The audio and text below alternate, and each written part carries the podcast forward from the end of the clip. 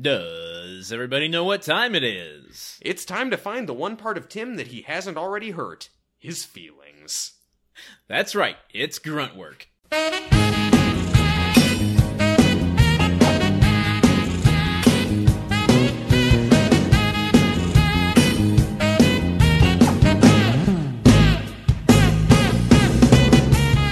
my, my, my podcast makes me so hard, makes me say, oh my lord. And that podcast is grunt work. The all-inclusive show about home improvement. We're really going all in on this kamikaze mission of talk singing, aren't we? It's back with a vengeance. I'm Landon Lando Commando Solano, joined always by my co-host Truman Capps. Oh, what is, is it? My birthday? Uh, no, no dumb middle names. We aren't all about jokes here, Truman. Uh, it's it's not it's not fool work. I'm, I'm, damn, I wish I'd come up with something that rhymes with grunt that also means frivolous. Oh, I don't know. Bunt Uh, work? Bunt work. It's our podcast about cakes. Hey, next Or- up on Cooking with Irma. well, it's really more of baking, Landon. Yeah, They're two very different. okay. They're Yeah, you're di- right. very different fields. uh, it's so good to, to see this new, more polite, more serious, less hurting himself version of you. I'm, I'm, st- I'm still in character. We're still doing the thing. Got it. Okay, great. Um, I mean, I do. I, I I had a stint in my life where I was accident prone, so Yes. uh, I have I've moved out of that. Mhm. Um, you know, it's uh, it, it was a chapter, um, but that chapter is closed. That's that's good, man. That wasn't- chapter it wasn't- David Copperfield is, is yeah, it wasn't a 65 chapter book, but uh, You know, it's cool. It's cool that our listeners have not seen the episode. So we are right now. Our baseball is so inside. it's the kind that Jill would yell at us for because we're going to break I mean, how, do you know how our listeners uh, experience our program? They might watch the show before listening to our episode. that is true. That is true. I know there are some people who are taking advantage of Hulu's uh, Hulu's uh, uh, uh, wide selection of home improvement episodes to follow along with us. So in, if you have, then I hope that you're laughing heartily. And those of you who are in the dark, maybe do your homework. I don't Yeah. know. There you go. I mean, you don't have to watch Home Improvement to listen No. to our podcast, but I'm not going to lie when I say it does help. it, it definitely enhances it. Um, I thought we would start this uh, this week with a correction and omission. Oh yes, absolutely. We, we Um, have to maintain our integrity. Yeah, a a certain uh, person wrote in to say uh, that we mispronounced Scott Bio's name as as Scott Bio instead of Scott Bayo. Oh, oh, I see. It's, Uh, it's so wait. Bio is I supposed to say it or Bayo? Baio, Baio. like Mayo. Ah, or Deo. Me say Deo. Baio. Bayo comes and my career is gone. I don't know. Yeah, who don't knows? Yeah, who knows? So Uh, okay, so we've been pronouncing it wrong. Who who was it who wrote in? is it someone we know who frequently corrects us Uh, and yells a, at a us? former guest of ours, uh, one Miss Samantha Wessel from Oh. the Part Time Superhero Podcast. Ah, yes, part-time superhero, Yeah. a podcast that that we don't frequently harangue and criticize her over. We just accept her work Indeed. and appreciate it. Actually, that that's a good segue that I didn't intentionally set up, but Oh, uh, very nice. The most recent episode, uh, I am on there uh, Oh, talking yeah. to her. With, it's our um, follow up to the Infinity War, uh, Marvel's Infinity War. I- Um, ep- you know, Uh, well, movie. I should I should listen to that because I now have a bunch of opinions about Infinity War, there you having go. at last seen it. I uh, I dropped my my big uh, theory as to what is going to happen in uh, the next one, in Avengers Four. A lot of funerals, I would imagine. It- this is just really the the MCU includes the leftovers, and that's what we're kind of getting it's, into. It's going to be yeah this big crossover event. Yeah. Yes, the truly the most ambitious crossover in franchise history. Uh, well, yeah, and I also I should also plug it. I have an upcoming episode of Part Time Superhero, uh, so now I'm going to light a fire under Sam's ass to get it edited, I suppose. but we watched an episode of Arrow, the season finale of Arrow, and the season finale of The Flash Oh wow. on CW. Was that torture for you? It was not not torture. Uh, it wasn't. Oh, God. It You're making me do math with words. it let, let me say it you know season three of the wire this ain't season five of the sopranos this ain't any season of mystery science theater this ain't but ha- going in completely blind uh, it was interesting to see Okay. how the other half of tv viewers live hey, there you go. and uh, and if you want to find out the rest listen to the podcast Hey, hey how about that? cliffhanger Coming soon, maybe. to a theater near your ears uh Um, I do have uh, one oh you had uh, another thing you want to talk about? well, I did have one other thing I wanted to talk about. It's kind of a stunt, though, so I don't know Oh. if you want to get your shit out of the way first. Well, uh, I mean, uh, the only other thing that I had is that uh, coming up uh, later this year, you can meet Tim Allen uh, if you live in Topeka, Kansas. Really? Topeka, Kansas. I don't want I- another correction or omission here. Uh, well, let me just jump in here and do it. It's Topeka. Topeka. Yes, there you go. Kansas. But to, what's what's he doing? Is it a convention? or- Uh, he will be coming to the Topeka Performing Arts Center February 22nd. Um, let me make sure that this wasn't last year. okay. No, Ju- yeah, no, he's coming. Okay, so it'll be, uh, you know, in 2019.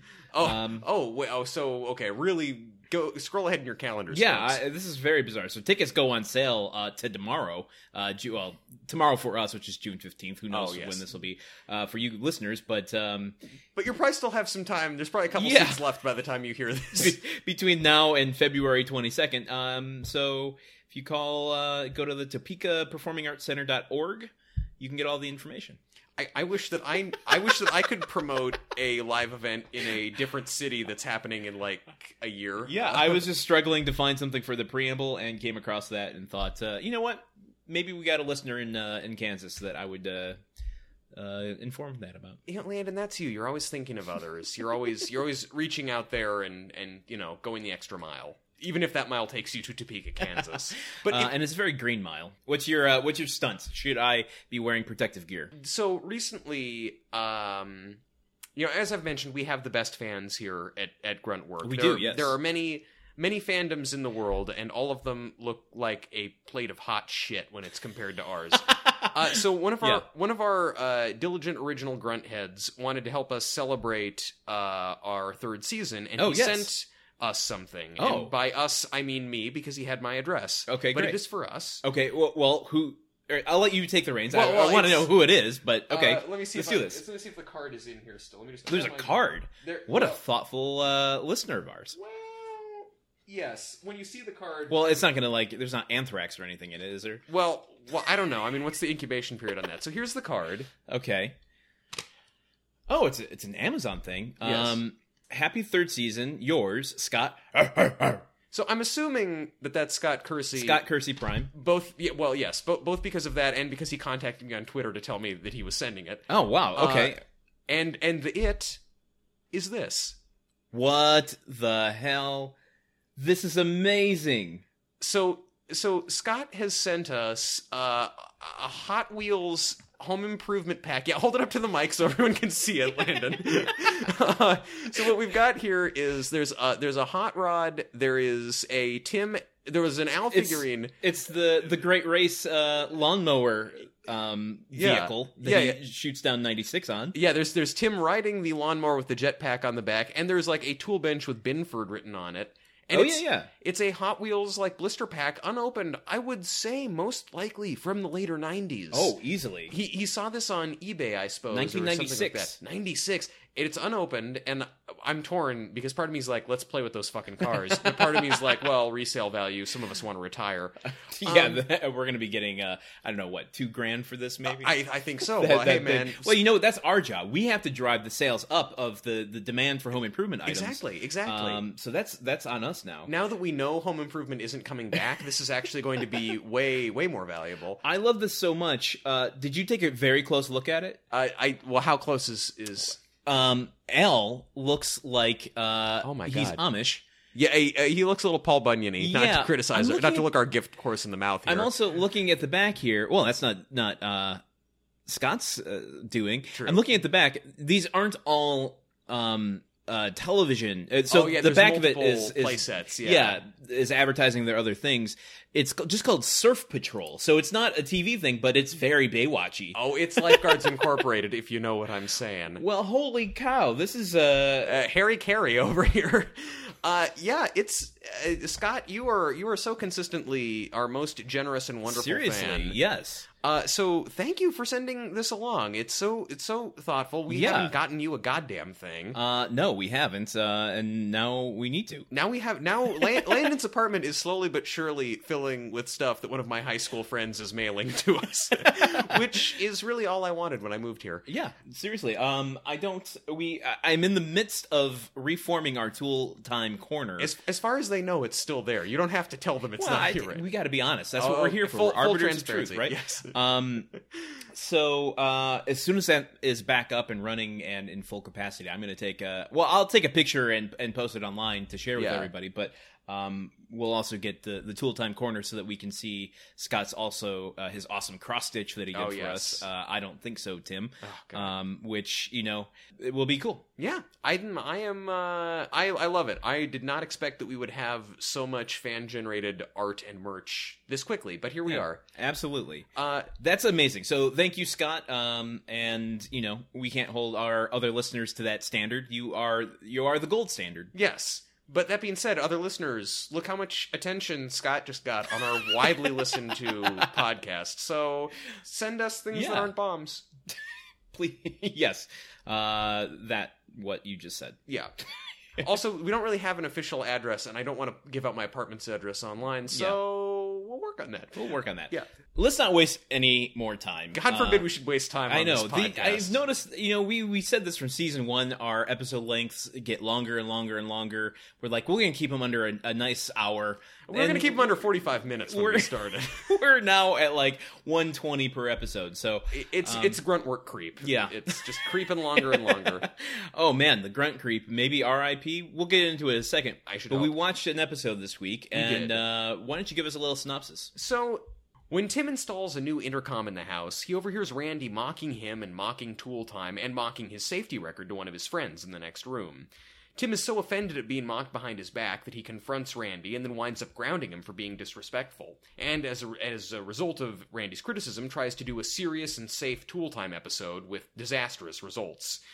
Uh, when he talks to Wilson about this problem, Wilson helps him to realize that it's only natural for sons to mock their fathers at Randy's age, which leads Tim to lift his grounding. Meanwhile, Brad is struggling to read David Copperfield in order to impress a newly intellectual Jenny Sudarsky, but when he can't manage it, she dumps him. And that and an era ends. Wah wah wah. Not with a not with a bang. But truly with a whimper. Yeah. But with with a whimper from Jill, who truly is the, the most upset about it. yeah. Um yeah.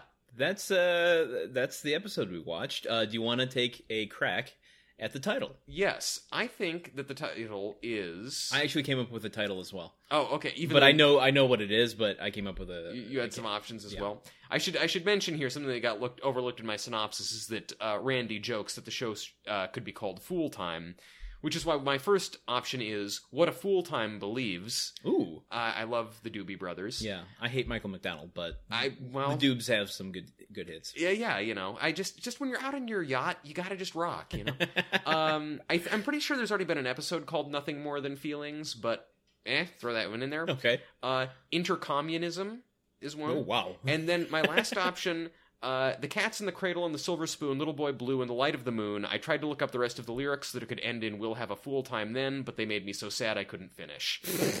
so any of those four. That's most of my sexual encounters, actually. here, here, here would have been mine if I didn't know Okay. the, the title. Um, the Tim Who Cried Wolf. Oh, that's good. Yeah. That's good. Um, it is actually called "This Joke's for You."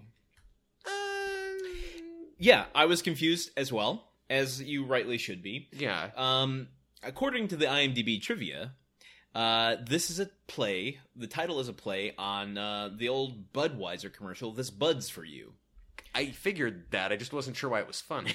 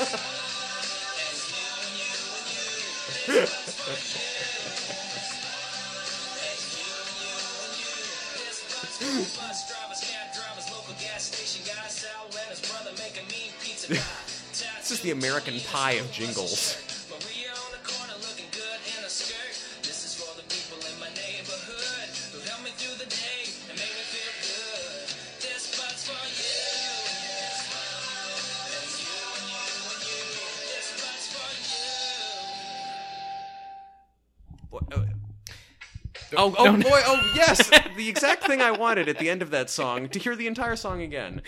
Uh, so there you go, uh, a little '90s uh, commercial. Now here's the thing. Um, Uh, well, you know, this one says it's from '99. I never got that much of an alt rock vibe off of the Bud drinker. I think this is maybe when uh, PBR was uh, encroaching in their territory, and they're like, "We gotta, we gotta cover the hipsters uh, before hipsters are a thing."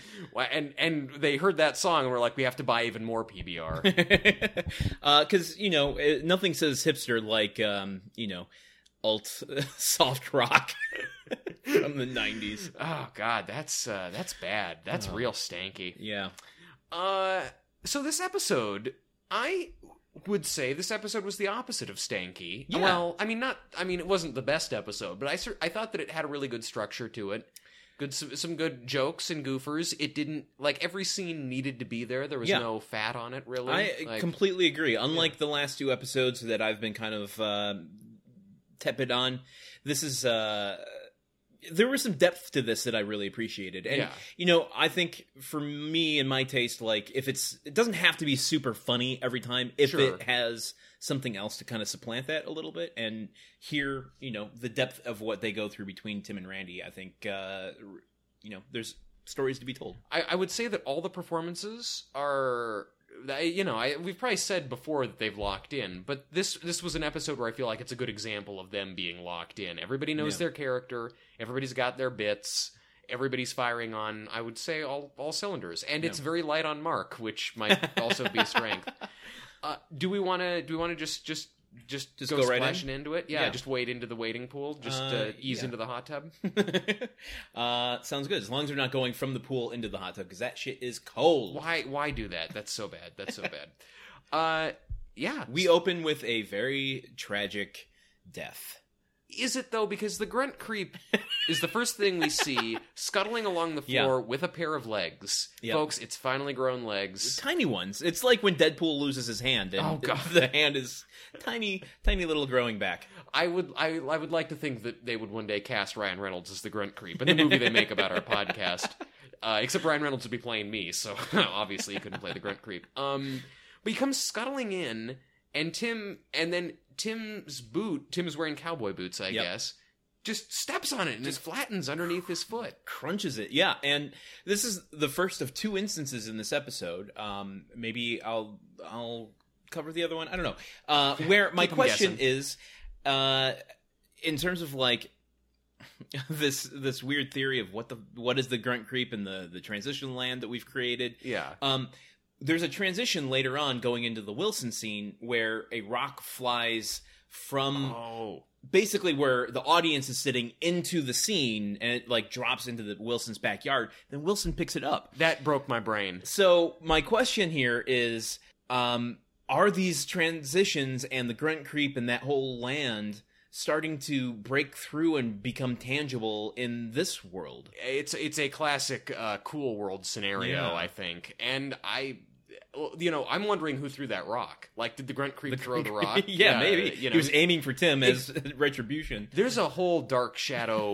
world going on beneath this Yeah. one uh, expanded and I also, universe. I also said this world, but maybe uh, by the end of this series, the transitions will have made their way into the home improvement world, and then their next phase, obviously, is to come through our television screen into our world, and so we have a task ahead of us to sequester them before they they break free into our reality. That is a that is a mighty tall order for a couple of nerdy dudes who just like who just like talking about sitcoms. But hey, you know what? That we you know I guess we we chose greatness ourselves. Yeah, this is the, the job we signed up for. Yeah. Another uh, another big moment in the first seconds of this script is the return Literally of three seconds in. yeah, our favorite character, Hattie, the twenty thousand gallon cowboy hat, the perfect vessel for nachos, is back. Sadly, not being used for nachos. It's it's Nope. on, it's atop Al's head. Oh man, Uh, but and it's it's all this is you know Tim and Al are both wearing cowboy hats and Yeah. boots and rocking southern accents in uh, in order to talk about sawhorses. Yep. The tool time salute to sawhorses, I guess. um, and it- you know, I'm I was mainly appreciative of it for the return of Hattie. Yeah, I'm not I'm right. not sure how strong this cold open was on its own. It really wasn't, and it it's been consistent in the three episodes we've seen this season where it doesn't end on a strong note. These cold opens feel like they, you know, the whole point of a a cold open is to launch you with energy into the episode, and every single one of them so far is just kind of like died on impact. These these cold opens have been decidedly lukewarm. Yeah. Uh, I- mean, the ba- the basic gist of it is they're talking about building your sawhorses out of fine oak or cedar or whatever. And then Al starts talking about how he started using metal sawhorses, and then Tim says, "Oh, I got a real good sawhorse." And Yeah, goes off stage like he does, not announcing anything, leaving Al to uh, be confused on air. Lots of dead silence, and Al starts to go into an anecdote about his first sawhorse. which is named Lily. I love it. And this is the thing. Once Al starts doing that, I'm like, okay, this is good. I'm liking this. And then, of course, uh, he gets interrupted Yep. when Tim comes riding in on. The big bay doors open up. You hear vroom, and uh, in comes Tim riding a, ro- a wooden rocking horse with a uh, uh, motor attached to it. Basically, also, don't forget, we get the uh, William Tell overture as well. That's right. happens. Yes. And yeah, you know, he rolls in. He basically introduces the prop that he Yep. has come in on, and then Al warns him not to. Yeah, he says that it could do 150 on the expressway. Which did you not learn your lesson from the Great Race uh, motorcycle or uh, lawnmower? Well, I think that lawnmower like topped out at like 160, so he ratcheted it back by 10 Okay, miles an hour. it. That's safe. It's not a jet engine. It's just It's just a horse. it's just an innocent wooden horse. Uh, so he so he comes in on this, and yeah, and, and Al says like, "Oh, be careful." Yeah. Etc. And Tim revs the engine again, and then winds up crashing right into the camera. we get instead of birds flying around his head, a bunch of tools that wipe into the theme credits. Uh, It- It's very a. It's very Who Framed Roger Rabbit. yeah, B, when we see the tools flying around his head, he's got like there's like scan lines kind of on the TV, like we're watching it. so like we're watching an episode of Tool Time from a, an analog TV. w- to, so that implies then that Analog people watch. Uh, I mean, you know, not as good as your TV. Let's say that a tube TV. I feel like an analog TV is just like a puppet theater. An analog TV is a Punch and Judy show, or the Globe Theater. Yeah. Um. But but. So that implies that people at home watching Home Improve or watching Tool Time were seeing uh, cartoon hammers circling Tim's head. so maybe they are the transitions are entering the the home improvement world. it's again it's a Hmm. you know uh, maybe maybe it's less of a cool world because everybody knows this but in cool world the human world isn't aware of the existence of cool world it's gabriel byrne as jack deebs crossing between the worlds that opens up the portal whereas in who framed roger rabbit the cartoons are seen as an integrated normal part of society so maybe it's more who framed roger rabbit and then it turns into cool world later Interesting. All right, Yes. or something between. I, It could be its own thing. There's there's a real. I mean, I, I will agree there could be a middle ground between Roger Rabbit and Cool World, but I don't want to see it because I feel like it would be really like happy and fun and really cool and well put together, and then occasionally just a totally pervy, gross, low budget Yeah. uh, moment comes out of nowhere. yeah, that's where Ralph Bakshi lives. Um, I don't know if you noticed in this uh, this cold open, season two really introduced the pantomime into Tool Time. yes. uh, where Tim will mimic some sort of invisible thing, whether it's a snake charmer or A a, baseball fly game. or a baseball game. Yeah. Um, this has taken on a whole new thing because he does uh when they're doing their whole uh, cowboy routine, he spits into the spittoon across the thing, and there's a a spittoon, and b it moves when he spits fake spits into it. So and, and it goes ding. Yeah. So um they're really ratcheting up uh, the the commitment to this pantomime bit. yeah, they're going full magical realism on us. Also, I'm going to say, when you spit into a spittoon, no spittoon anywhere is going to go pating unless you're spitting one of your teeth into it or like a kernel of unpopped popcorn. Like, I get that if every dude in a saloon was actually just eating popcorn from Yeah. a bowl like at a cheap bar and then, oh, I got a, I got a husk. pating. But this doesn't make it's not realistic at all. Yeah. Why would why would they think we would believe that? I think uh, it probably started with uh, Looney Tunes, and the whole thing was that uh, the the the villain was so rough and tough that he's spitting nails, and he Oh. spits into the spittoon, and it patings off of it. I was honestly not expecting a real answer, but that's pretty good. That Honestly, I it. wasn't either. I was going in a direction of humor, and it came out uh, as uh, a thought. you, you went into kind of an informational fugue state. You're, you're like Where have I been? you're, you're like you're like if the Incredible Hulk, when he got angry, turned into a tour guide at the Smithsonian or something. This takes us into the theme song. Um, Same theme same song. Old, same old, same old. Same song, Uh, different day. Yep, and you know, Brad. Uh, Brad stares at us once again to abstract one of our one of our juicy secrets. yes, and you know, I don't know. I, I just now that it's missing Yeah. and that he has it, I feel like the best thing I can do is just get out in front of it and let you guys know the secret he stole from me. Oh, you want to reclaim it? I want to reclaim it. I Yeah. guess if we give voice to it, maybe that can help. I don't know. Um. So anyway, I felt this. Absolution corner. yeah.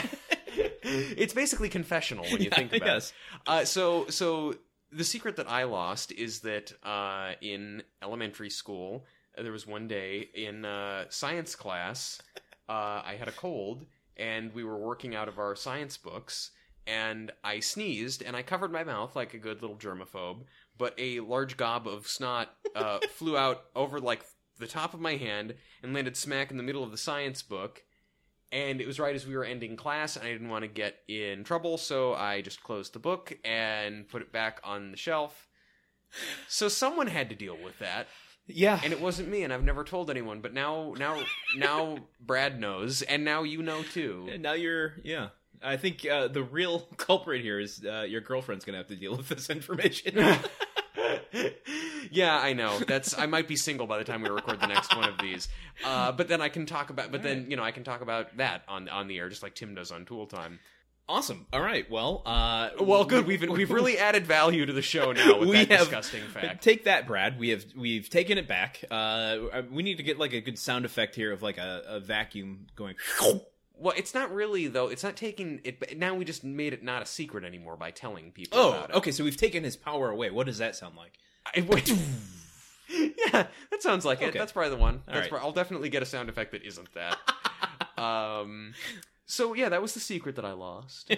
and yeah, and then unless he took anything from you that you recall, uh, we go to the house. Yeah, we get a yowie yowie is the I've been trying to to dictate what the sound is that they make as they fall into is- the void. It is yowie yowie. It's isn't it? yowie yowie. Wh- which sounds like a 30s cartoon character or a or a 30s cartoon character's catchphrase. or a cartoon character named Yowie Yowie because it's his catchphrase. Or It's like it's like how it's like there's a team. If it's like an '80s cartoon, it's a team of space fighters, and Yowie Yowie is the name of like the the uh, alien hamster or whatever. Yes. That's their team mascot, that, Right. That is sassy. But Yowie Yowie takes us into uh, uh, home where Tim is uh, installing an intercom right next to like uh, the phone um, area He- next to the kitchen. He's installing an intercom in like the one part of the interior of the house that we ever really see him working on. That's where he fixed up yeah. That's where he fixed the phone. Yep. That's where the uh, that's where the the snake came Yep. out of. It's just the it's the hole in the set that they can get into. Yeah, because you know, right behind that, you can't see. You know, we we never see that hallway really, and if we do, it's that broom closet. yeah, So we never see the backside of that. yeah. I never never see all the secrets. Uh, but yeah, he's he's got That's it. where Brad keeps them. That's where he stores them. I know they they spill they spill out of there. They're in there with all the Christmas equipment and the ski gear. It's a storage unit. Uh, heaven forbid it ever uh, gets gets shut down by It- the EPA. I don't know if any of our secrets involve Marshmallow Man or something like that. I Oh, don't. I've got a few. okay. In fact, I might have one involving a marshmallow man. Ugh, I don't even want to think about what what's secret about that. Uh, so anyway, he's installing the the, uh, the intercom. Yep. He says that he's juiced it up to give it more power, Yeah. but I don't really see much evidence of it having more power. I- it seems know, to have less power. immediately have questions about this. I know that like even we have experienced uh, interference, electrical interf- interference in uh, recording here, yes, but um, unless you have a transmitter, you're not going to be picking up signals. I mean, Like the the whole the stock sound that they put in there while they're while he's tinkering with it is that like you're s- searching. I think together we can make it. It's just like uh, that scene in adaptation where they're Oh. trying to recreate the dial tone. oh, it's perfect. Do you want to try and do that? no. no, it's not quite it. But hey, you guys enjoyed it. Adding value all over. um, there's no transmitter. That's all I'm saying. The science doesn't check out. The spittoons don't work. The yeah, okay. Well, I mean, I, I should maybe preface by saying I don't know how an intercom works. I got to imagine that there's no uh, shortwave frequencies that they're working on, right? I Yeah. mean, it's all wired throughout the house, hardwired. I, I would think assume. I would imagine that would be it. Yeah. So, uh, no, I'll, I'll buy it. It's definitely bullshit. Uh, so he's working on this, and uh, Randy and one of his friends come over. They come in through the back door, Indeed. Um, and uh, and this guy is named Jeremy, Jeremy, and yes. he is played by a character named Jimmy Lee Newman. or an actor, unless unless Jimmy Lee Newman is really like in character as himself, playing another guy. He's a dude playing a dude disguised as another dude. well, he his name's Jimmy Lee Newman, playing a character named Jeremy, oh, I see. I see. Jimmy. Okay. Um, who was also in Boys in the Hood oh, nice. and My Brother and Me, Anything But Love. That uh, remember when Richard Lewis almost had a film career? Oh yes, yes, I remember that. Yes, that was a that was a fleeting ten days. Yeah. Uh, and that's about it. So Wow. that's Jimmy. Well, good for good for Jimmy. That's the only character actor we have uh, this week. So- And and there, I guess there's not a lot to be said. no, Um. Yeah. Well, Jimmy comes in and they chat a little bit with Tim about the intercom, and they make a couple jokes. yeah, Randy's razzing him as usual. R- Randy is basically a borscht belt comedian doing crowd work on Tim. Like he is just. I didn't. I didn't write a whole lot of these down, but it's just the sort of uh, you know. Oh, you you go to the you go to the hospital so much they gave you a uh, frequent uh, you know Rewards Yeah, yeah, yeah. rewards card. Uh, you know, oh, t- yeah, Dad's blown up our dishwasher, our water heater, and five toasters, or our blender and five toasters. Yeah. Tim, Tim, for his part, is throwing it back a little bit Oh, yeah. when Randy says that. He's like, "It was actually five toasters and two blenders." and he says two more head injuries and he got a trip to Hawaii Yeah. from the hospital. Which I don't know if that was a veiled threat at that he would not only injure uh, Randy but also Randy's friend if they kept it up. oh, two heads. I get it. Yeah. yeah, yeah, yeah, exactly. Um, but so then they go away, and then that is miraculously when Tim gets the intercom working, Ooh. and then he overhears the rest of the conversation. Yeah. Which sounds more or less a lot like the first half of the conversation. It's just them continuing to make fun of Tim without Tim around. Well, Randy is. Jimmy Well- or Jeremy, for his part, is actually complimenting Tim, saying, "Man, I wish my dad was that funny. Yeah. he seems so cool." And Randy's like, "Blah blah blah, fool time."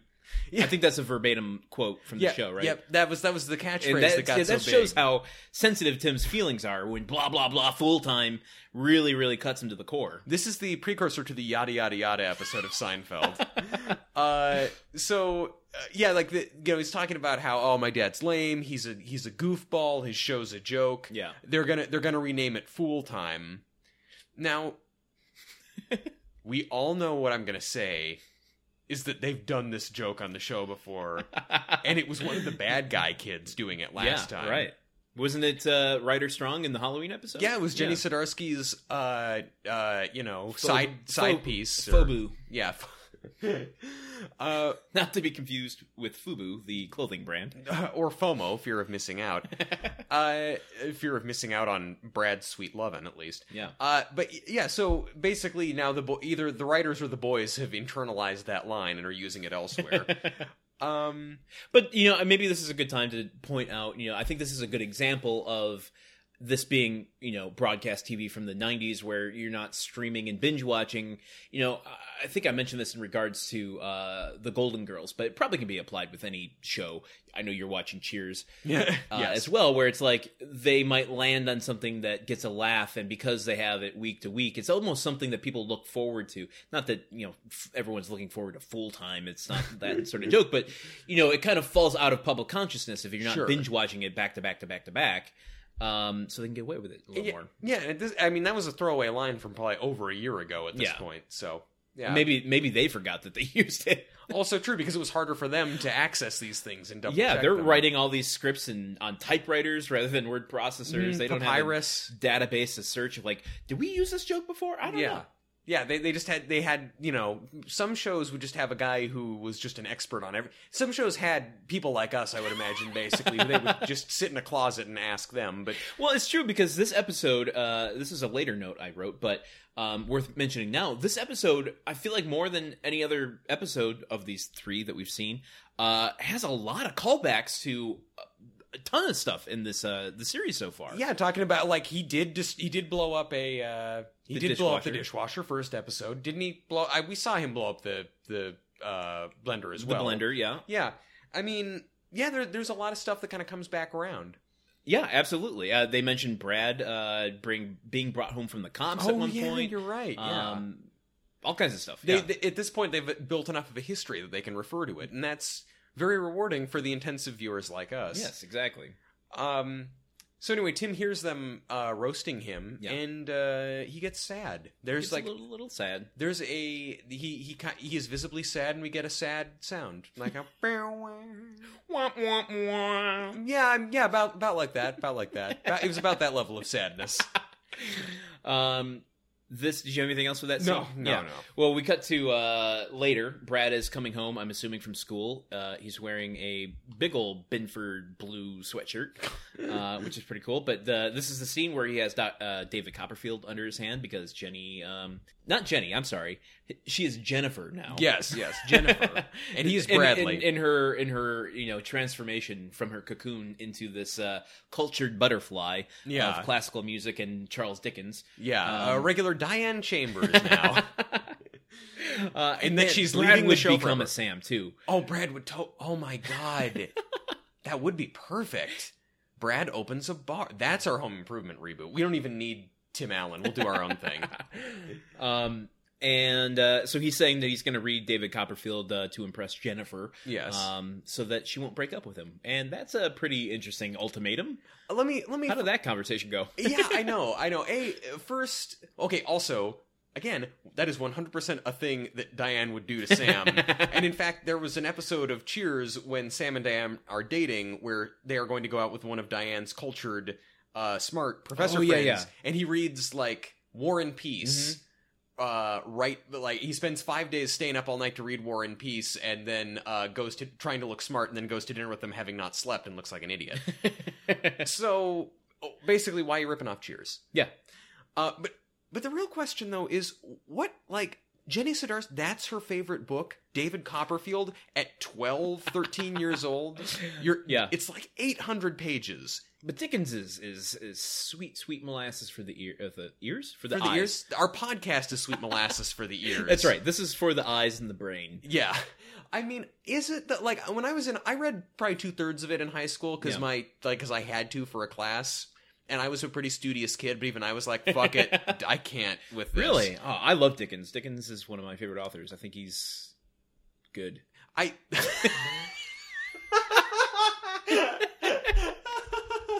oh man! Oh, oh, a true, true moment of Dickensian wit. and uh, you know, Pip, Pip walked into Miss Havisham's house and saw her, and truly, she was good. Um, no, I mean, I, I, I like the way he writes, and I enjoyed. I mean, we read Great Expectations in freshman year, and I liked Great Expectations quite a lot. But David Copperfield. I'm sorry, dude. I mean, it's intimidating for sure. I yeah, it was yeah, it was a it was a lot. Like yeah, especially for twelve. I mean, I didn't even get into Dickens outside of the Christmas Carol until I was like well into my twenties. Absolutely like I don't know. I feel like I feel like Great Expectations is more accessible because there's like convict. Sure, and, yeah. and uh, Oliver Twist mystery. too has some fun stuff. Oh in it. yeah, yeah, School for Robbers. Yeah, that's. I mean, those songs that are in the book. there's songs in it. Oh yes. God damn it, Landon! You always get me. You deadpan me so hard till I'm dead. Anyway, the the point is, he's checked it out. He wants to read it, but he's made a, a an unfortunate misconception. He has a, Yes. he has a very very sad expectation about this book, which is that he thinks it's about the magician David Copperfield. Yeah, which, and to be fair, I could see how you'd make that mistake. I mean, David, one of them, either the book or the magician, should change their name. Agreed. um, but so Jill has to set him straight about this, and she does.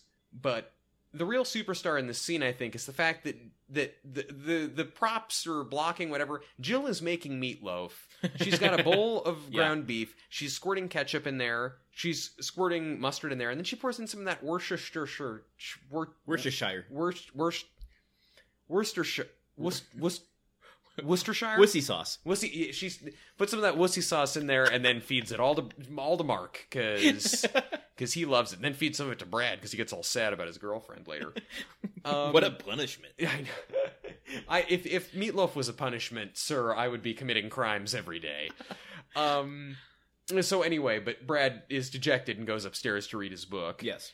And then Tim comes in and is visibly frustrated working on the uh, intercom. Yeah, this is kind of uh, this is where the the episode kind of takes a more serious turn where he starts tinkering with the intercom again, but not in his kind of funny way that he has been. He starts like banging it in the way that I've seen my dad I mean, well, hold on. It's not a funny way. it's a whole other kind of way. uh, in a way that I've seen my dad tinker with stuff when he's frustrated, where he's just like, you know, taking out frustrations for something else on an inanimate object. He just goes, this stupid thing, you know, Yeah. and hits it. You know, we've all done it. I'm not going to put it directly on my dad. Oh no, you no, know, no. Yeah, I've I've done it too. Um, and Jill, and I think a really interesting move, and I don't think it's conscious on their part, but she says in her best psychologist voice, Tim, is something the matter? Like, I'm listening, it- Tim. it's almost like this one line sets her on that path toward what she will eventually pursue uh, as a psychology major oh, in, uh, in when she goes back to school. That's very interesting. Yeah, I just thought it was kind of a like I can hear it in her voice already. Do you think that season three is when they started? Ske- it's like okay, the show's in now. We're kind of locked. Do you think that's when they started sketching out longer term? I Maybe. and implementing that because I noticed in this episode, t- yeah, Tim has gotten hurt in the past. There's been jokes about it in the past, but it feels like this episode is trying a lot harder to imprint on the audience. Like, yeah, Tim gets hurt a lot. Tim frequently gets hurt. Like, Yeah. it has happened before, but it hasn't. I think this. I see this ramping up now to the level of it being a a running gag. Oh, that's interesting. So once they kind of beat it into our heads, then they're free to like not have to remind us and just kind of be able to do a launching pad from a further distance. I think something Does like that make yeah. any sense at all? I, you, I lost me, you lost me with the launching pad, but I think I understand the overall. I mean, for the jokes, here, like but- you know, Mm-mm. we open this episode with him coming in on the the sawhorse. Uh, so, like down the line, they don't have to prep us that he's going to get hurt. Therefore, they can go bigger with it uh, Yeah. without us having to suspend our disbelief that much further. Yeah. because we are expecting something. Yeah. So then they can then outdo our expectations with something bigger than that. yeah, and also they're they're they're really setting up that the family expects it to happen, and that Yeah. everyone that that's his reputation Right, above right. all else. he starts talking about being upset about Randy's uh, joke that he heard over the intercom. Jill's kind of uh, walking him through this whole thing, and it's kind of a, honestly a really f- I don't want to say fun scene, but it's it's great to see them communicating in a way about their feelings, and this is the sort of thing that kind of brought the episode home for me um, more than the previous two episodes. This is, I think, a really good example. You know, the the people involved with the show have said they wanted to make it about real stuff and, Yeah. and real moments, and part of that is having them doing work in the kitchen and stuff like that. So this moment of Jill making meatloaf, talking about how their boy is acting to, towards them, like this feels like a Mm-hmm. very much this is a thing that happened in their ha- this is a thing that happened to somebody on the writing staff. This Right. is a real moment, and it's acted very and played very real. Yeah, absolutely. Um, then we get a. Uh, do you want to take the transition, or do you want me to? Oh man, uh, we get a model plane flying through the screen almost directly into Brad's face. it i really i didn't like it stays on screen so much it could have flown off screen right away but Yeah. it, it veers and it I mean, there, stays in there there was a moment where I feared for Brad's life. I'm like, that thing's gonna hit you in the head. yeah i know it was like north by northwest Yeah. or something you have to dive out of the way Uh, but Brad is uh, in his bedroom, uh, lying on his stomach, reading um, David Copperfield. which by the way the copy that he's checked out from the library is gorgeous it's Yes. like old leather bound it's a big ribbon to mark your place with like that way to go public library Yeah, Um, so yeah, the, uh, Randy comes in and is and remarks on the fact that Brad is still reading the book, and and Brad says something like, "Well, this is this is junior high. You have to try hard to keep girls interested now." And Randy says, "So sticking straws up your nose doesn't work anymore." And Brad goes, "No, that's still big." Which I I I, really. Again, I feel like Mark has a smaller role Yeah. in this episode because he just he doesn't have like Brad and Randy have good chemistry now Mhm. uh, uh, uh, um, mm, mm, mm, mm. Taran, Noah, Smith, ding ding ding ding ding as ding ding. Brad. No, God damn it, Zachery. Dollar in the- a dollar in the jar. Ah, Jesus. Okay, and then yeah, the sw- the swear jar and the misidentification jar are filling up. uh, Taran Noah Smith is improving. No wait, He- they're all improving, so that's not a false statement. I, I that's what I mean. Yeah, Taran Noah Smith is improving. He is getting up to the level that I think Jonathan Taylor Thomas is at in terms of swagger and charisma. He's But you're of still talking about Zachery Ty Bryan, not Taran Noah Smith. because that's Mark. That's Mark, I'm talking about Brad. which is Zachery Ty Bryan. Jesus Christ! At some point, we're gonna have to edit these out because we do them so often and they're not even funny anymore. Okay, the, the kid who fucking plays Brad. How Yeah. about that? I'm not even gonna play this game anymore. The kid who plays Brad is fucking better at his job now. Than than he was before. He has Yeah. clearly gained from being around these good performers. Well, that's what I was saying. And last season, that was why he was my MVP choice because I feel like last season they really gave him a lot to cut his teeth on. Yeah. um, you know, all this stuff with Jenny, the like three or four episodes that he did, and with dealing with uh, adolescence. So that you know, this is kind of Randy's episode that Brad had at the beginning of last season, where he got True. home from the cops. Yeah. it's kind of an interesting parallel, I think. That is interesting. Man, why didn't One we give later. him MVP? That would no.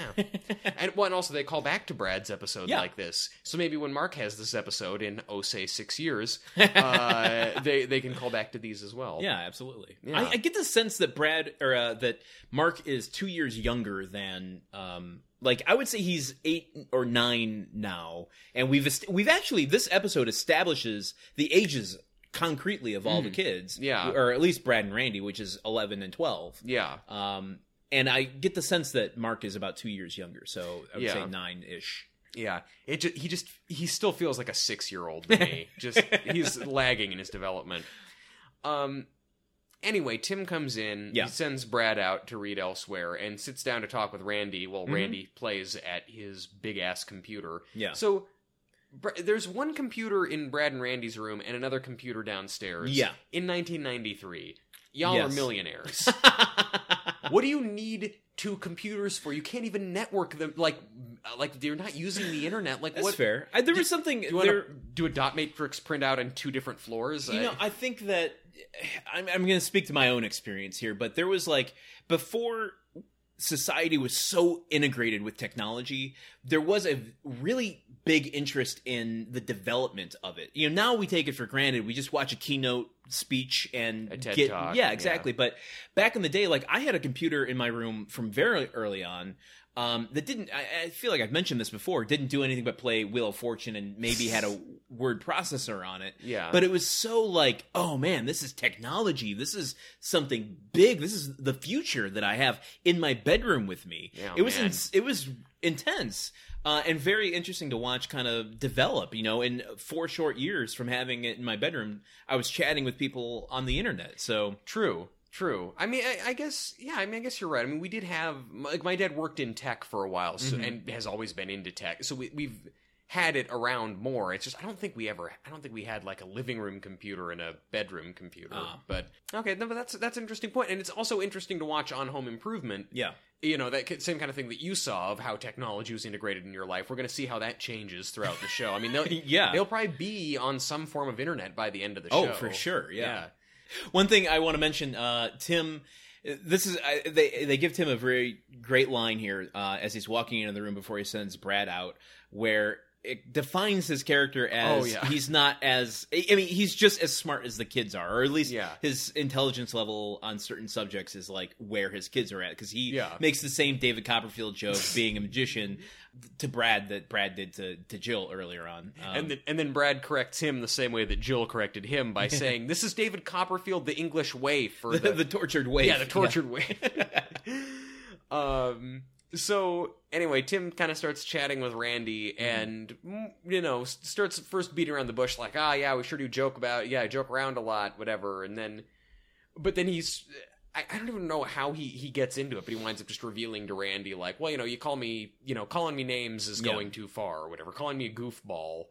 that's the mark I think of The why mark. the writing why the I love the writing of this episode is that we can't exactly tell it, it's so fluid their conversation about uh, how they get into the argument like this feels very real to me like how Yeah. I would fight with my parents. It's just like it would start as one thing, you know, them not knowing exactly how to approach a subject, and it just kind of like ramping up exponentially into a blowout fight. I mean, obviously, it wasn't you know a blowout violent fight here, but Yeah. um, nor was it with my parents. Okay, I was I was wondering for a second, like, did this become a very special episode? Like, are we are we in Goodwill Hunting territory?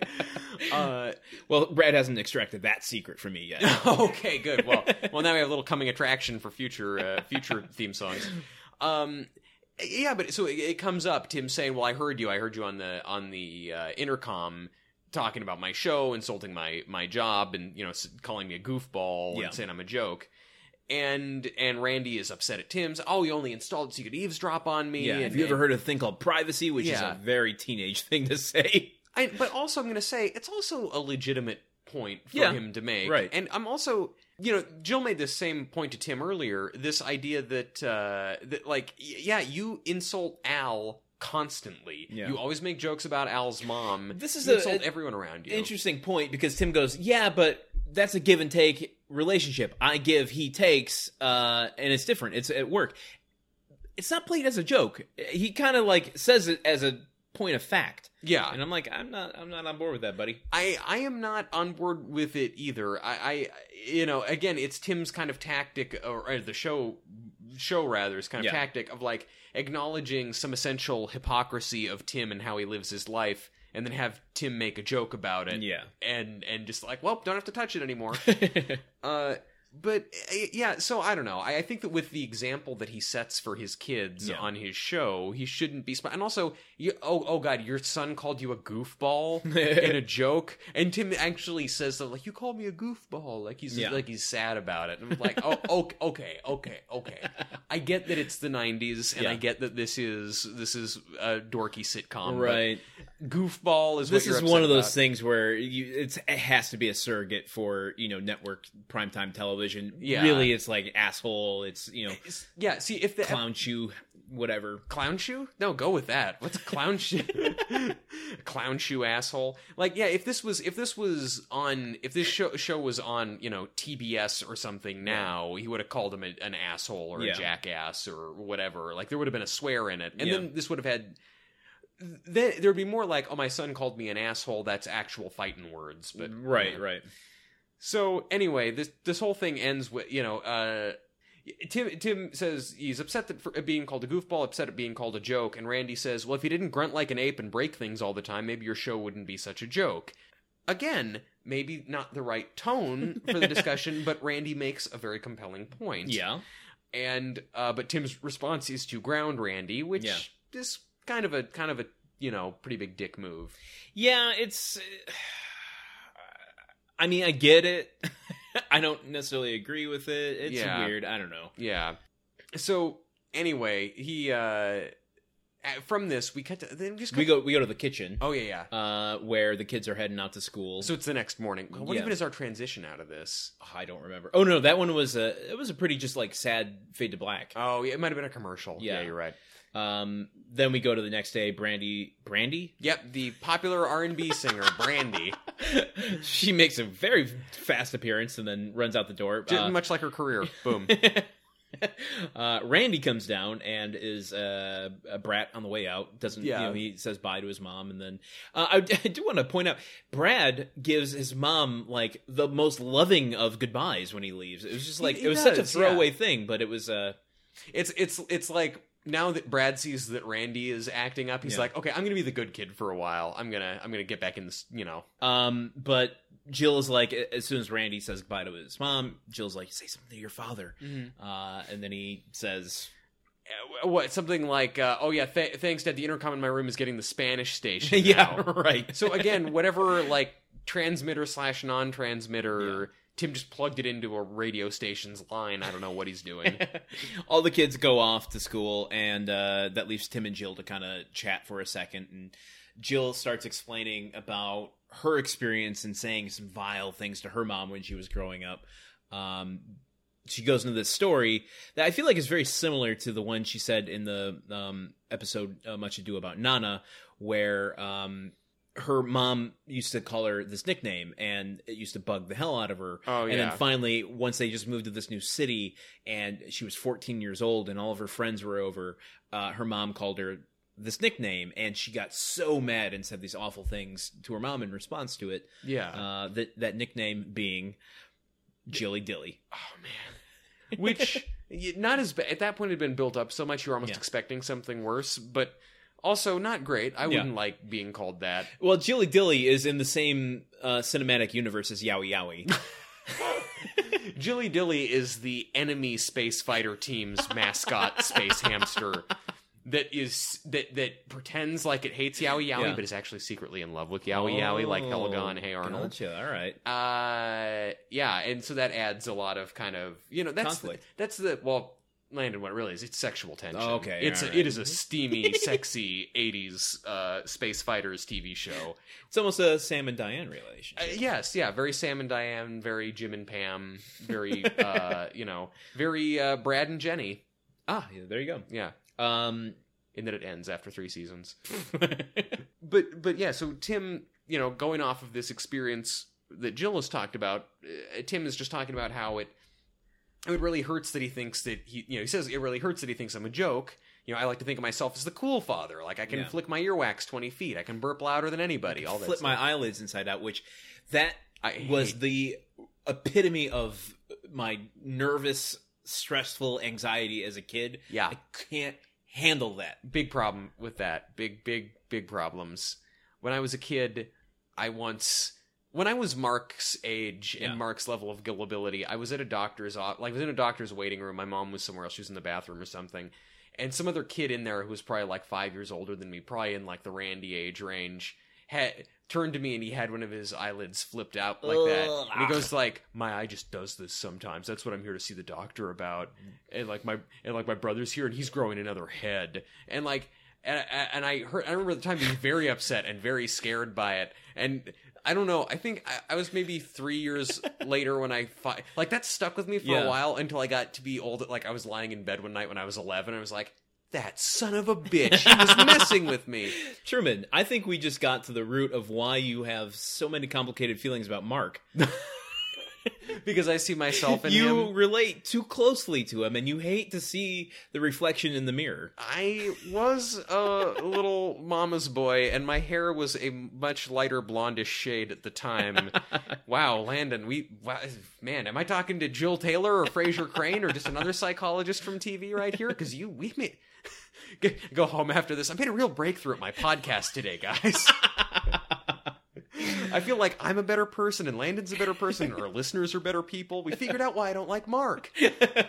Why I can't remember his name. Oh man. Um this takes us into uh Tool Time Yes. where we get a appearance from Heidi. Yes, introducing everybody. Well, it starts with a shot of the audience and Yes. one straggler running up to his seat, which, you know, good bit of work on the part of the blocking people doing that little thing in there. Man, they uh it was a scant audience. I don't know, like the the front row almost looked like it needed a seat filler where like there's a guy looking like he was sitting in two seats just to cover up uh make it look like there's everybody there. It- yeah, they're just you know going out on the street with the twenty dollar bills trying to get bums to come in and watch. Um, but Heidi, I like her. She's got pluck. She's like really committing to the thing that she's doing. Yeah, you know, I mean, I'd like to see more of her, and who knows if she's going to become a central player on the show. There's no way of telling. Well, Uh, speaking of uh, seeing more and center, uh, I did notice the calendar in the background uh, that used to be of Lisa is no longer of Lisa, but it's still a Tool girl posing for a Binford calendar. I couldn't tell if it was Debbe Dunning uh, in it or not. those those po- those calendars are so damn far from the camera. I don't know what kind of Blade Runner enhance frame 263 uh, stuff you're doing and in getting like the mirror reflection to see whose face it is in the pinup. But that's that's impressive. Yeah, well, Keep me posted on your findings. I can't- will. I look at it. It's like, oh, looks like a sexy girl in a sexy pose. That's all I can see. well, we'll find out. I'll, I'll get the.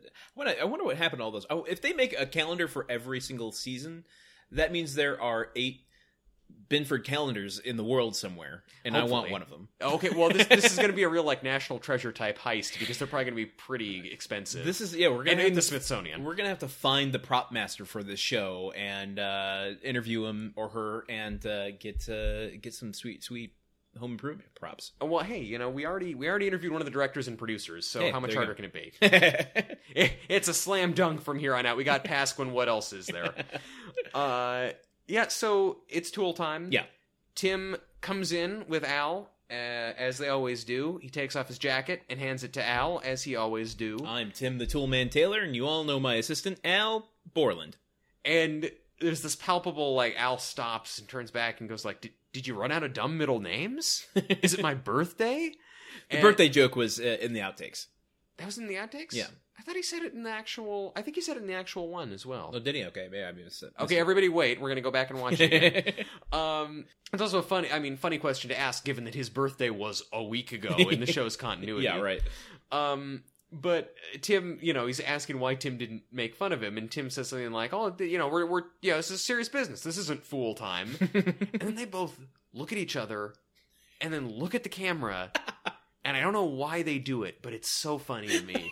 it's kind of a, a miniature version of them running off screen and into the next frame. It really is. All of the quirky physical comedy bits where it's Tim and Al pulling them off is pretty good.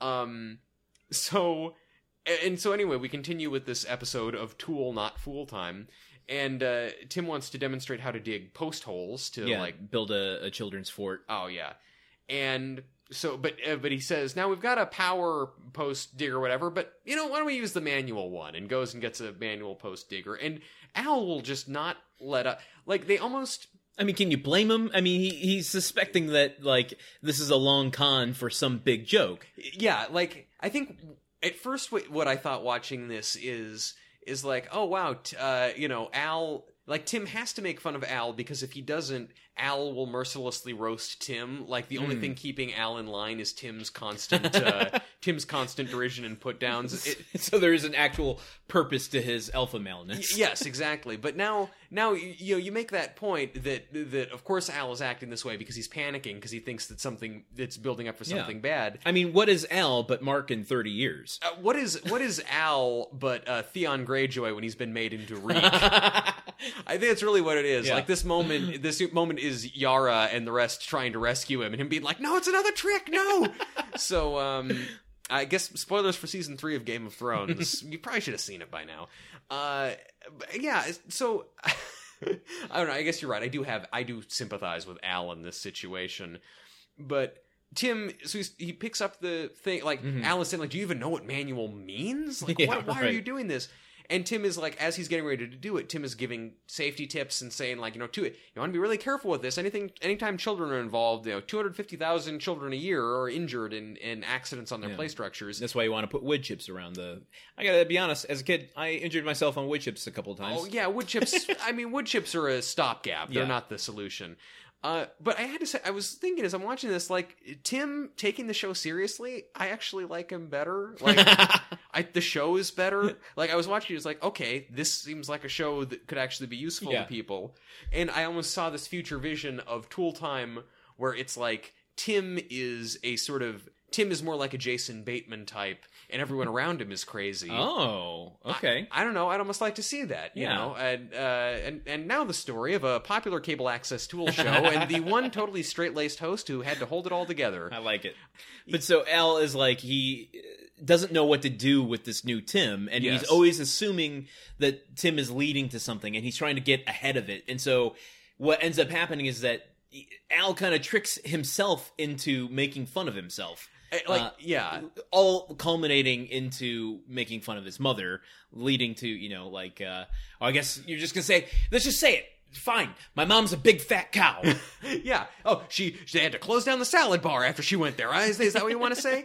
And well, and all, like what what sets this off is Tim has got a doorbell that he's wired up for the children's Yeah. fort, and says, uh, "Here, Al, why don't you give that a ring for me?" And Al's like, "Oh no, no, no! I'm gonna touch. I see what you're doing. I'm Yeah. gonna touch that, and five thousand volts of electricity are gonna course through me. While you shout, remember the Alamo."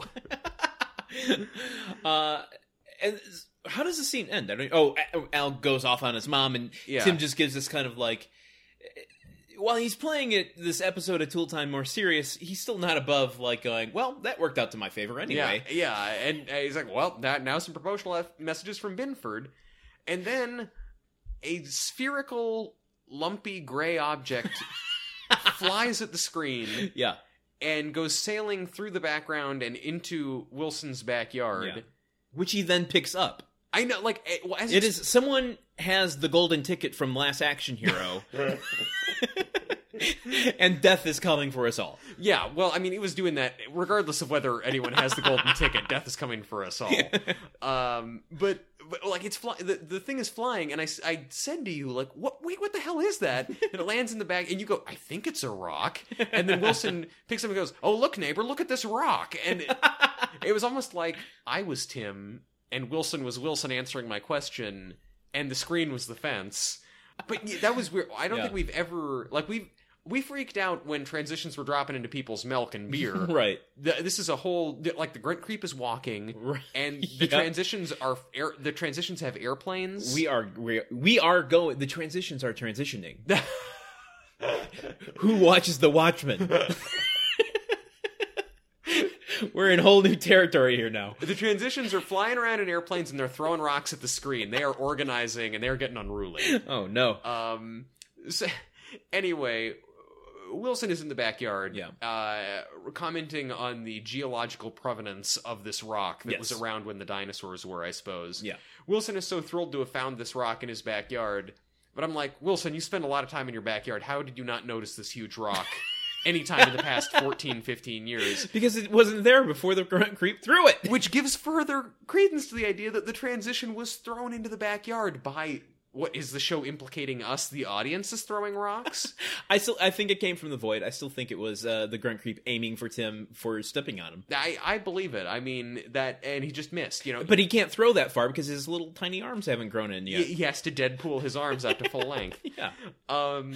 So anyway, Tim talks to Wilson about how uh uh Randy is mouthing Yeah. off to him. I almost fucked up again there. How Randy's well, mouth- yeah, Wilson is talking about this thing being part of the dinosaurs, and Tim makes a joke, and then goes, uh, "Well, I'm not being funny now." And then Wilson throws out this line that is, uh, "Oh, really? Well, you've always had a propensity for jocularity." Yes. And I'm like, "Come on, just who are you trying to impress, Wilson?" Frasier doesn't talk like that. Come on. But this is another great example of the writing, uh, just like the earlier scene, where I feel like Wilson makes really, really great, poignant points about the situation. Uh, Yeah. it's you know when Tim kind of recites it back to him, it's a little too on the nose, Sure. but he's talking about like this is you know. Uh, Kids and boys, especially, really cut their teeth and become a man on their fathers. They have to see him as a malleable person. Uh, that's not the word he used. Fallible. Fallible. Frasier. Thank you. Um, has to see him as a fallible person to uh, become a man himself. Uh, and Tim's like, well, I didn't do that with my father. I idolized my father. And then Wilson kind of draws out this. Uh, you know, it's like, well, when when did your father pass? Well, when I was eleven. Well, how old is Randy? When I was.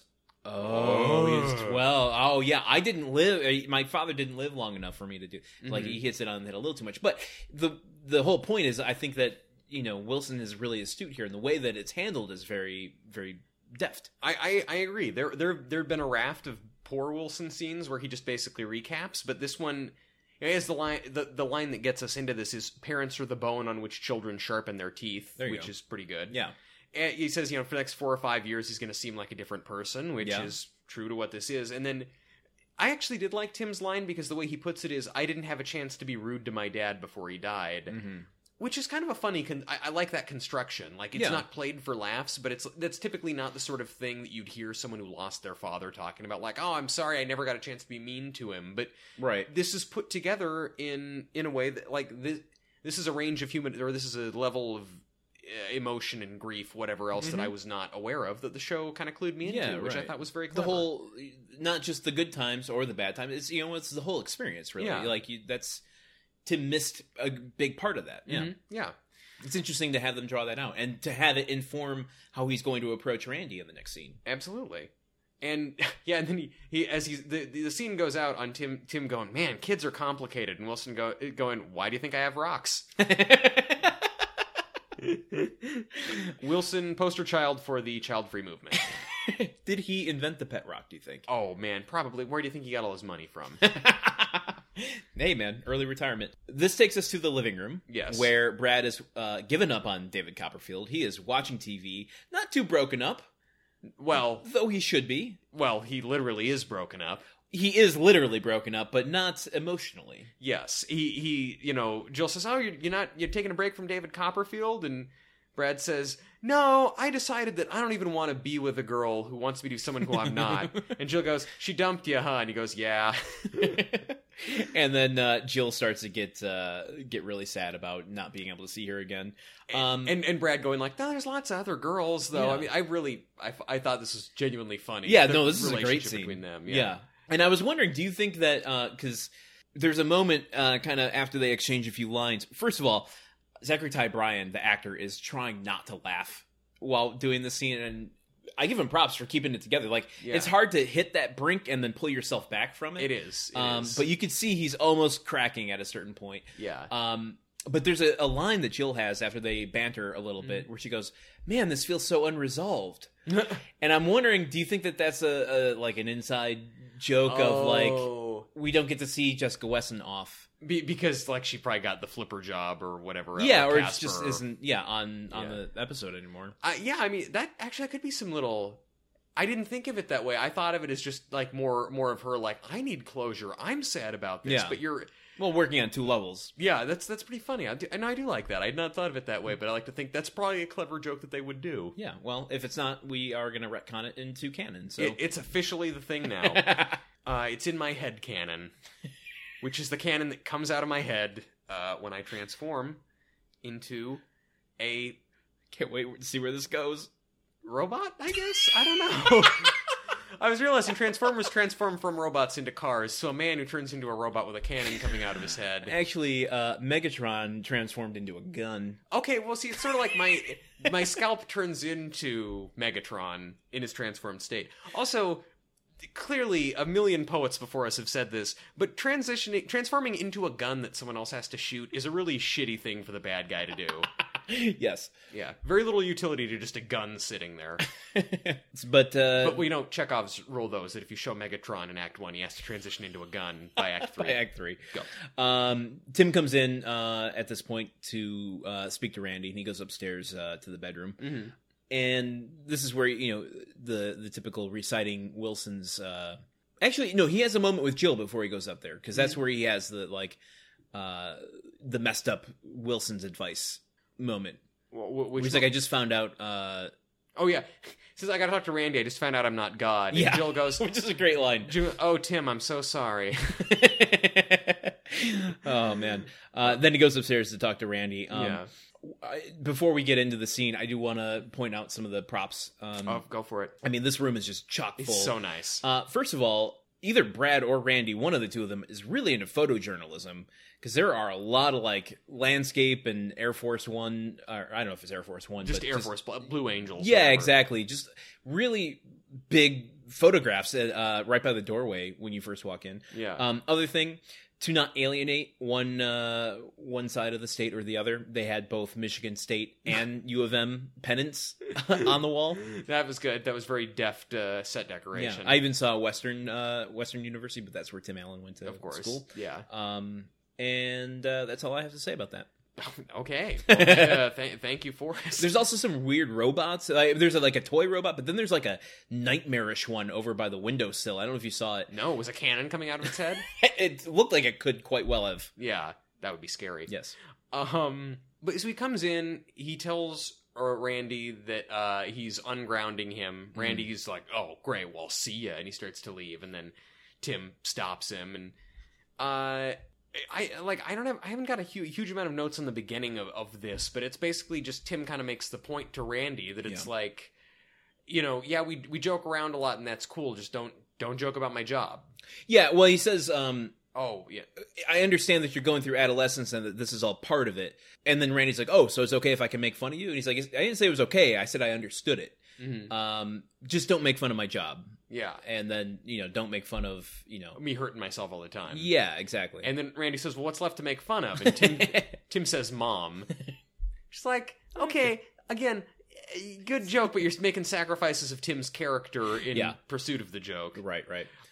Um, but it really hit me in the scene um, where, you know, if you read anything about the behind the scenes stuff of uh, Home Improvement, Jonathan Taylor Thomas and Tim Allen seem to really have a tight bond. Yes, And I think we're going to see that play out more over the course of the series, which is why it was such a, a big thing when Jonathan Taylor Thomas decided to leave the show yeah, but uh, I can. It, it's so apparent in this scene that they have this kind of almost fatherly, sonly uh, relationship. yeah. you know?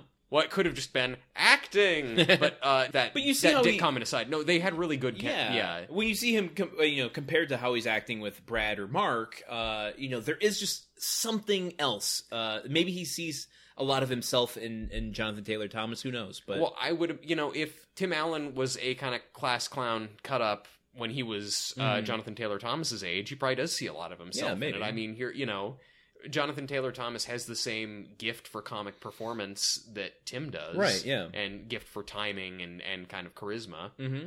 I, I could see that. So they kind of make up, and that's the end of the scene. Uh, yeah, I mean, uh, Randy. Randy asks him. You know, Tim has explained to Randy this is all about him rebelling, and he says, "Oh, well, did you rebel against your father?" And Tim Mhm. says, "Well, he died before I could." And uh, Randy has a really, you know, kind of he's uh, uh, smart ahead of his years comment saying, "I'm sorry that you didn't get to do that." yeah, he, he says, "If I and if he could see you now, he'd be proud." Yeah, Yeah. And Randy sells that eh, like Jonathan Taylor Thomas makes those lines work. Yeah. It's plausible coming out of his mouth that a kid Right. would say it, not that a 35-year-old writer yeah. wrote it, you know. It's it does take a certain kind of child actor to be able to play smart beyond your years. Otherwise, it feels like a trope. It feels precocious. Yeah, exactly. Like it wouldn't have worked coming out of a Zachery Ty Bryan, uh, or even Mark, even though he's a little too young at this point. But yeah. um, yeah, he did. He sold it. So he sold it. hmm He's he did he he sold it good.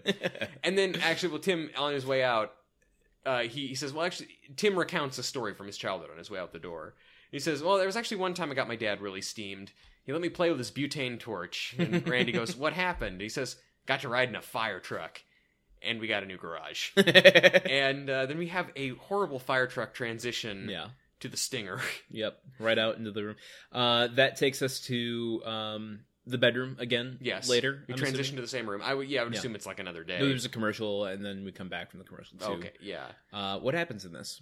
Uh, well, Tim Tim wants to tell Oh, right. The- Brad and Randy about uh, something about Jill, aka Yeah. Jilly Dilly. Uh, but he's starting to tell it, and he's about to say the name when suddenly Jill's voice comes out of the intercom. yeah. Goes like, "Don't you even dare, Tim!" Oh, you got the intercom working. Well, uh, Al got it working actually, and then Al's voice appears. Like, "Hi, Tim."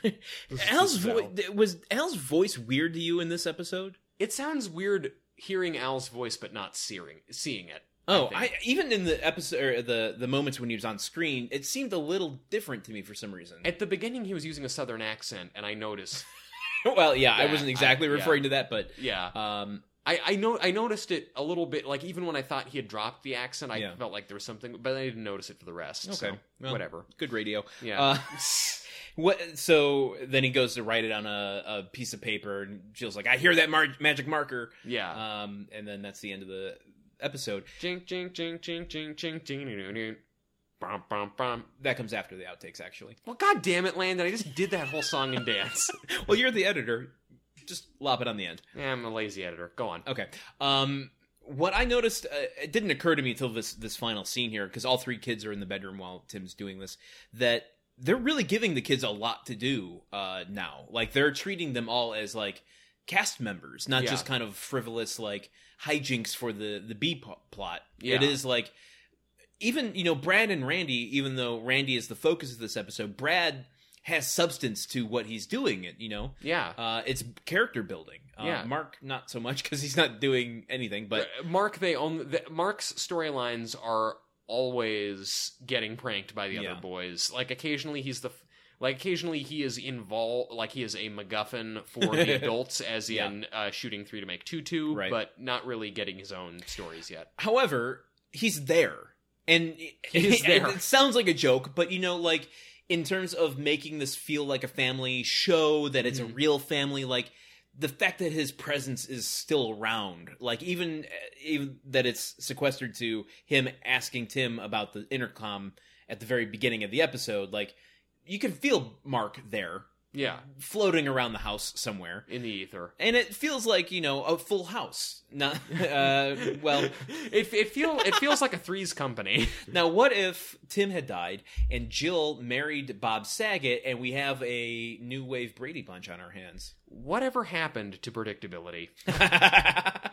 I think that would be great. That's another that's another good option for a reboot. You Yeah. know, we, T- Tim Allen's too busy doing Last Man Standing, so we reboot it with Bob Saget, Chris Richardson. There you go. Yeah, so then that's and there's just some outtakes of Yeah. Tim and Al trying to do a line on the Tool Time set, but that is then your episode, Yeah, um, but our episode. I gotta be honest. I wasn't paying attention to a very important aspect of this episode. Yes. uh, and I couldn't even fathom a guess. So I'm gonna have you tell me what was uh, the grunt count. Well, if uh if this was a if you were a robot Yeah, which I'm not. I know. But let me let me put myself in that mindset. Yes, One zero zero zero one zero one. Okay, I'm there. you have said what the number of grunts is. One of those numbers. One of those two numbers that you were using to construct your language. Really, you robot. one hundred thousand one hundred and ten. Yes, I'm good. Y- That was a lot. I'm surprised you didn't notice them. It was a constant throughout the episode. There was a there was like a crawl at the bottom of the screen, like on CNN. It was just and I ch- I checked the rule book, and there's nothing in the rule book that says a crawl with the grunts written out phonetically can't play basketball. So, uh, All right, um, no, but no, but the the number was one. I was try I was one. Wow. I was trying to lead you into binary so that you picked up on it perfectly. Maybe you are a robot. Maybe Oh. maybe that artificial intelligence is working. Hey, there you go. A single grunt, and it's when Wilson clues him in. Yeah. There's another one where he goes, "Oh yeah," or like "Yeah," or something like But that. that's a yeah. That's a it's a word. Yeah, Yeah, But right. The, the only one is uh, Wilson says it to him. Wow. So we are off to a very slow grunt season. Start. We're off to a slow grunt start. We, Yeah. it- it's one ten one. Wow. Our our grunts could be represented in binary code right now. Our grunt count is one one Are they spelling one. out a secret message to Oh us? Oh my god! Wow, like that Silicon Valley trailer that they did before season four. I, I didn't know they, they had a secret. Yeah, there was like a uh, there's binary code on the background of uh, a conference that they're at. Yeah. and if you translate it, it says "get a life" or something like that. Good advice to anyone who can translate binary code, who are probably all of them making six or seven figures coding Yeah. right now, so they have in fact gotten a very nice life. Right. Um. Wow, one. That's One. That's shocking. It, I was not expecting this. Do we? At what point do we demand our grunts back? I mean, Are grunts back? What do you mean? They, I feel like we're getting we're getting shortchanged on our grunts. I mean, what I would assume it's three episodes in, Yeah. and last you know last season we had, as you'll remember, a greater number of super low grunt episodes, but also a couple of grunt standout episodes. Okay. So who knows? So We- it's possible that we're heading toward a a, a, gr- a grunt nami. a grand slam, a grunt slam. yes. Of grunts coming soon. Yeah. Yes, yes, a a, a grumper crop of grunts. Um, I, I, you know, maybe we'll top the fifty-five grunt record set in that Wow. Christmas episode. Hmm. Wow, these times we live in. Wow. Do you want to set? Uh, uh, I don't. I, I don't know the ramifications of this or the parameters of it. Is what I meant to say. oh man, we're we're playing fast and loose. do you want to? Do you want to go on record? Do a little little betting pool right now Yes. of like, what do you think the highest grunt count episode is going to be in this series? This this season, Series, The whole series? Yeah, the whole series. What do you think? Do you think we'll ever break hundred? I don't think we'll break a hundred because that would be just too much. that would be. I don't know how they would get an episode in around that. Although they've had some pretty flimsy episodes before. I and do clip shows count if they sandwich them all together? No, th those don't. Those don't Okay. count. Uh, I would say seventy-five. A gentleman's Wow. seventy-five. Okay, all right. I'll go seventy-six. You son of a. No, okay. Well, you know No, what, I'm kidding. No, No, I- no, no. no, Do it if you want to play with your I bullshit don't. I prices don't. I don't. Uh, I, I so fifty-five. I'm gonna say. Fifty-six. I'm gonna go a little bit lower. I'm gonna say s- sixty-one. 61 Yeah. okay that's cool that's cool i mean 55 is a big target to get over Yeah. i probably already guessed too high but i'm just banking on the fact that there's a whole lot of this show i still haven't seen Yeah, true. and it might We and do have a lot of conceptual episodes coming up. So oh boy oh boy oh mama Oh, Truman, did we cover everything you want to talk about in this episode? i think we covered every damn thing then uh, let's go get a burrito. Yes. Um, you you you read my thoughts. You I'm- truly are a robot. we're inviting all of our listeners go go treat yourself to a burrito, man. Yeah. Or woman, yeah yeah hey you know what treat yourself to a burrito man a burrito woman uh burrito babies. Yeah, you know, a burrito non-conforming gender burrito. Any... Actually, I'm going to pose this. Uh, this is a, a game I like to play with people that I walk by this restaurant by, but I'm going to open it up to the whole world listening to us. I'm excited. There's a there's a restaurant right around the corner that says it's the home of the pregnant burrito, and I always ask, what do you? I don't know what it is. I've never been there, but what do you think that burrito is? Because I always think it's a burrito with a tinier burrito inside of it. well, then eating that burrito is murder, uh, because burritos begin at when you roll the tortilla. Uh, I think a pregnant burrito is probably a burrito for pregnant women who are having cravings. So it's got like everything in it. It's got well, lot, lots of California burritos have French fries in them, but it's got like hard boiled egg in it. It's got Oh, like wow. bacon. It's Pickles. got pickles in Yeah. it. You know, it's got pickles. It's filled with mustard. Uh, you know, there's cheese logs. uh, get cheese logs, uh, uh, uh, red vines, um, probably God. some Skittles. I mean, it's gross, but so is pregnancy. So it's like one of those like Guy Fieri food challenges. I, I mean, bas- basically, yeah. If you, um, you know, if if you are pregnant on your way through flavor country, that's what you get, and it comes with a kiddie pool full of donkey sauce. oh man. Well, um, if you've been uh, a fan of this nonsense that we've been doing, you can uh, find out all sorts of information about uh, us and our show and this episode uh, on our website, which is www.gruntworkpodcast.com. uh, thank you, Truman Siri. Um, That's the best one you could come up with. no, uh, well, Dreary, dreary, yeah, nah. That's yeah, was the best one either of us could come up with. uh, on our website is also the place that you can sign up for our our newsletter. our newsletter. Yeah, you, yeah, I, I, I'm doing this now. Yes, our weekly I newsletter. don't know. I'm just trying to give it some more flavor here. yeah, absolutely. Um, Flavortown. Our newsletter is the best way to be notified of new episodes. Uh, I will. I'll, I'll just. I'll fess up. I forgot to do one at the beginning of the season. Hey, Uh, hey. but I got it last week. I got the one out last week. Hey man, he's been busy. Okay, he, he's got stuff in his life outside of completely running the social media for our podcast. uh, like burritos. Yes. uh, obviously. Um, so sign up for our newsletter. You'd be notified whenever there's a new episode available. You get the show notes, uh, some other fun stuff about uh, appearances that we're making on other podcasts. Um, I have to say this: uh, Amazon has a uh, policy that uh, Wait, is you- their privacy policy changed? Have they made updates?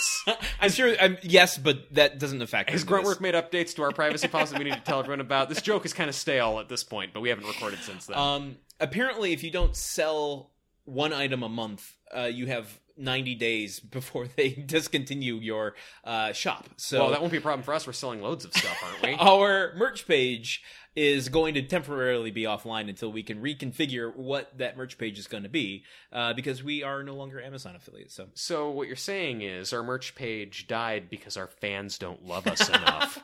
well, you know what? No, that's not true. Because Well, we have uh, Okay, now here. Here's the thing: if I had Bu- if I had put this, He's uh, holding awesome, Scott's gift. uh, this awesome Hot Wheel Home Improvement Hot Wheels uh, set on our merch page, he could have bought it and contributed to our um, sales. I didn't do that. Well, I mean, how would we even have known it? Would, that would have ruined the surprise. You would have had to Fair. have known it existed in the yeah, first place. you're right. You're right. Um, anyhow, all that to say, the merch page is going to be gone for a little bit until we figure out what's going on. Um, but But but if you enjoy the show, please share it wherever you can. Uh, sorry, I had to reboot. All my ones and zeros got. Uh, they got switched around. There was a two in there. it was zeros and ones. It was weird. Uh, Um, please share the the show wherever you can. Write us a review on iTunes. Uh, do all these things because we like it yeah, and we like you and we think you're cool. we do. Even though you weren't buying enough from our merch page, we still like you guys. Even though we Uh, joke about you behind your backs. Yeah. Um, and remember that uh, every time you help us spread the word, we won't use your bone to sharpen our teeth. Read into that what you will. and every single way is accurate in that I won't use any bones to sharpen any teeth of mine. Uh, look, the real takeaway is you better just like and share our show. You don't want to find out what we'll do to you otherwise. Uh, you can also follow us on all the various social media places, which is at Gruntwork Pod. Uh, and with that, you've been listening to Gruntwork, not to be confused with Gruntwork, the uh, Icelandic initiative to shake your ass for a greener energy. I would like to listen to that. That sounds banging. I can't. I d- cannot do an Icelandic ice, uh, accent. It's not. There's. It's, it's a very soft R. It's almost. It's almost invisible. Gunt. Gund. Gun. Gun. It's. There's no T. Gun. Gun. Gun. Gin. Gin. Gunwork. Gin work. Ginruk. Right, No. right. We've we've alienated all of our Icelandic. Sam, correct us on how to pronounce that.